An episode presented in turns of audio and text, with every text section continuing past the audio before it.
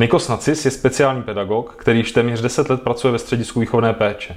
Předtím působil v několika zařízeních v Řecku a věnoval se mezinárodní překladatelské činnosti v sociálně exponovaných oblastech. Orientuje se především na poruchy chování u dětí v dysfunkčních rodinách. Proč si svou pozornost upřel právě na takzvaně problémové děti?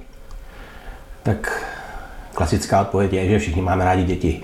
To bych mohl odpovědět i já, ale já si vzpomínám na své dětství a já jsem si prošel taky takovou vývojovou etapou do dospívání, kdy jsem byl ta černá ovce rodiny a pro všechny jsem byl ten špatný. No a to mě vlastně přivedlo k tomu, že i přesto, že můžeme mít milníky ve svém dětství nebo ve své minulosti, které nejsou zrovna dobré, i přesto se můžeme přehoupnout a s nějakou pomocí někoho se dostat úplně někam jinam, vybrat si tu svoji cestu. Často slýcháváme, že děti zlobily vždycky stejně, jenom dneska se víc řeší každá maličkost. Jak je to podle tebe? Domnívám se, že děti zlobí stejně, jako zlobívaly. Akorát, že my se na to koukáme z jiné stránky. Dneska jsme dětem dali velké množství volnosti a nedali jsme jim žádné hranice. A tak ty děti, je logické, že přestupují ty hranice a pro nás, pro starší, to překročení těch hranic už je něco špatného. My jsme zlobili, dnešní děti zlobí a další děti budou zlobit taky. Jde o to, co my považujeme za zlobení. Když jsem rozbil okno já ve svém mládí, tak jsem za to byl potrestán od svého tatínka a dostal jsem řečně na zadek a musel jsem zaplatit svoji škodu. Dneska jsme dostali se do takové situace, že když dítě rozbije okno, tak je volá na sociální služba a hrotí se situace od okolí. Takže ty děti jsou dostávány velice často do takových problematických situací bez toho, aniž by za ně mohli. Jaký typ dětí je v poslední době podle tebe nejvíce ohrožen? Jsou to holky nebo kluci? A v jakém věku jsou a s jakými obtížemi nejčastěji? No, ten trend, nebo ta doba se změnila. Kdysi byli zlobiví kluci a našich klientů ve středisku bylo 70 až 80% bylo chlapců. Dneska vidíme, ta doba je jiná a trošku nám to uteklo a naše děvčata mají dneska větší výchovné problémy. Co myslíš, že mohou rodiče teda dělat proto ve výchově, aby ty rizika vzniku těch problémů eliminovali podle tebe? Mluvit. A když se dostaneme do úzkých, hledat odbornou pomoc. Naše středisko, kde doteďka pracuju, tak jeho služby jsou zdarma. A i přesto se často dostáváme do situace, kdy rodiče se stydí nebo nechtějí k nám přijít. I přesto, že vidí, že už ta situace v rodině je vyhrocená. Takže když se rodiče nevědí nebo nevidí, jakým způsobem nějaký problém řešit, okamžitě hledat odbornou pomoc. Ale prvotní je nastavit správné funkce v rodině. To znamená zabavit dítě nějakým způsobem, věnovat se mu, strávit s ním ten čas. Ten čas strávený s dítětem nenahradí ani speciální pedagog, ani odborník, ani pozdější nějaká léčba. Jak velkou roli má v těchto obtížích podle tebe vysoká rozvodovost? To je otázka do pranice. Já jsem zastáncem toho, že čím větší rozvodovost, tím větší problémy budou mít děti. Protože dítě vlastně tím, že se rodiče rozvedou, přichází o ten vzor toho otce. Ať už to bereme, nechci to brát po stránce, že ženy jsou méně cenné. To v žádném případě. Naopak, já dneska si myslím, že ženská dneska dokáže víc než chlap, je silnější, je odolnější. Známe maminky, které živí 2 děti, pracují, aby zajistili děti a jsou doma maminky, služky a partner a otcové. A to je právě ta chyba. Dítě z rozvedené rodiny většinou nepozná ten správný vzor toho otce, má matku a ta matka vystupuje v hodně rolích.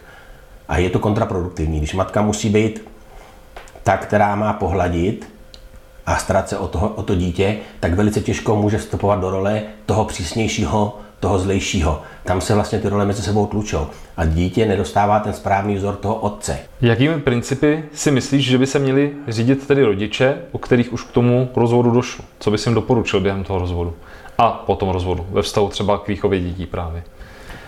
Tak první věc, kterou by měli rodiče dělat, což je velice těžké pro ně v té chvíli, protože dochází k tomu, že mají mezi sebou nějaké konflikty a dochází k tomu rozvodu a tam jsou vypjaté ty situace, ty emoce tam bouchají, takže by si měli uvědomit, že nemůžou řešit před dětma jejich problémy. Nezatahovat děti do těchto problémů. To, že se rozchází rodiče, to dítě musí brát jako fakt, bez toho, aniž by vidělo třenice ohledně financí, ohledně toho, kdo bude mít děti, kam zítra pojedeme, kdo co komu provedl, proč se rozvádíme. To byla prvotní věc, kterou by to dítě nemělo vědět. Oznámím dítěti, že z nějakého důvodu s otcem nemůžu žít, nebo otec s matkou, protože nám to nevyhovuje, protože jsme se odcizili, ale všechny ostatní věci by měly řešit bez přítomnosti toho dítěte, aby o tom nevědělo. Křik, hádky, násilí. První věc, která tomu dítěti ublíží. Další věc, měli by si uvědomit oba dva, že všechno, co budou dělat jeden druhému na schvál, se vrátí ve formě toho, že jim to bude vracet to dítě. To dítě vycítí tyhle ty třecí plochy. Zjistí, že tatínek na maminku nadává, pomlouvá jí, maminka dělá opětovně to samé na otce a bude toho zneužívat ve svůj prospěch. To bychom dělali všichni, to je logické. Ale to dítě, v tom dítěti to bude zanechávat prostě furt tu frustraci z toho, že jeden z rodičů tam chybí a já toho druhého můžu zneužívat.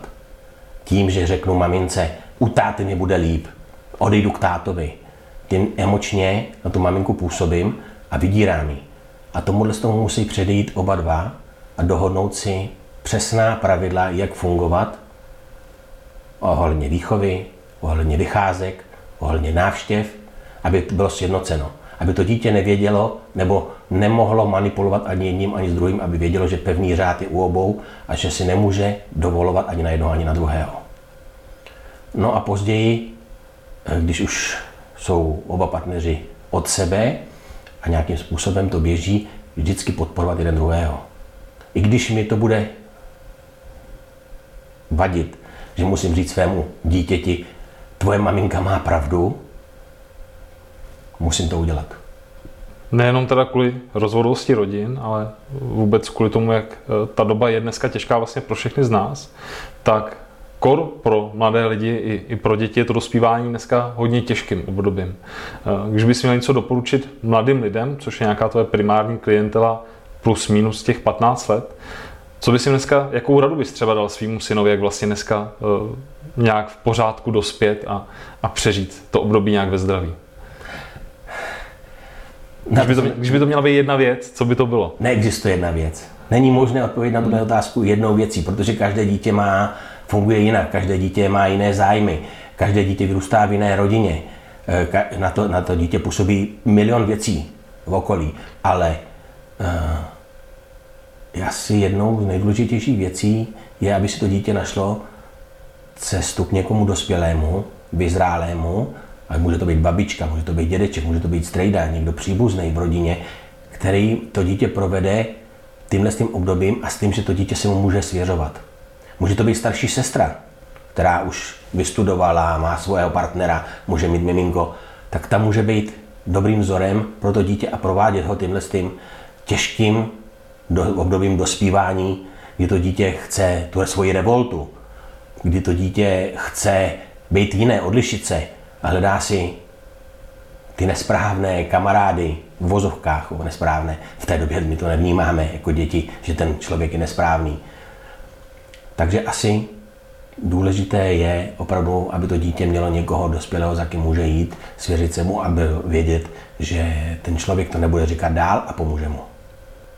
Když bychom to měli ukončit něčím trošku příjemným, tak je ta realita tak smutná, nebo je vlastně naděje na to, že i tehdy, když v tom životě zažijeme něco těžkého, je vlastně naděje na to, že může být líp, že je šance vždycky ty věci zlepšit, myslíš? Dneska slyšíme všechno negativní zprávy. Ať už v televizi, v médiích, ve všech médiích, všechno je negativní. Ne. Naše děti jsou naše budoucnost. My se jim postarejme o to, aby ta jejich budoucnost byla dobrá. A pomožme jim. To je to nejdůležitější. Děkuju, že jsi dneska přišel. Já taky.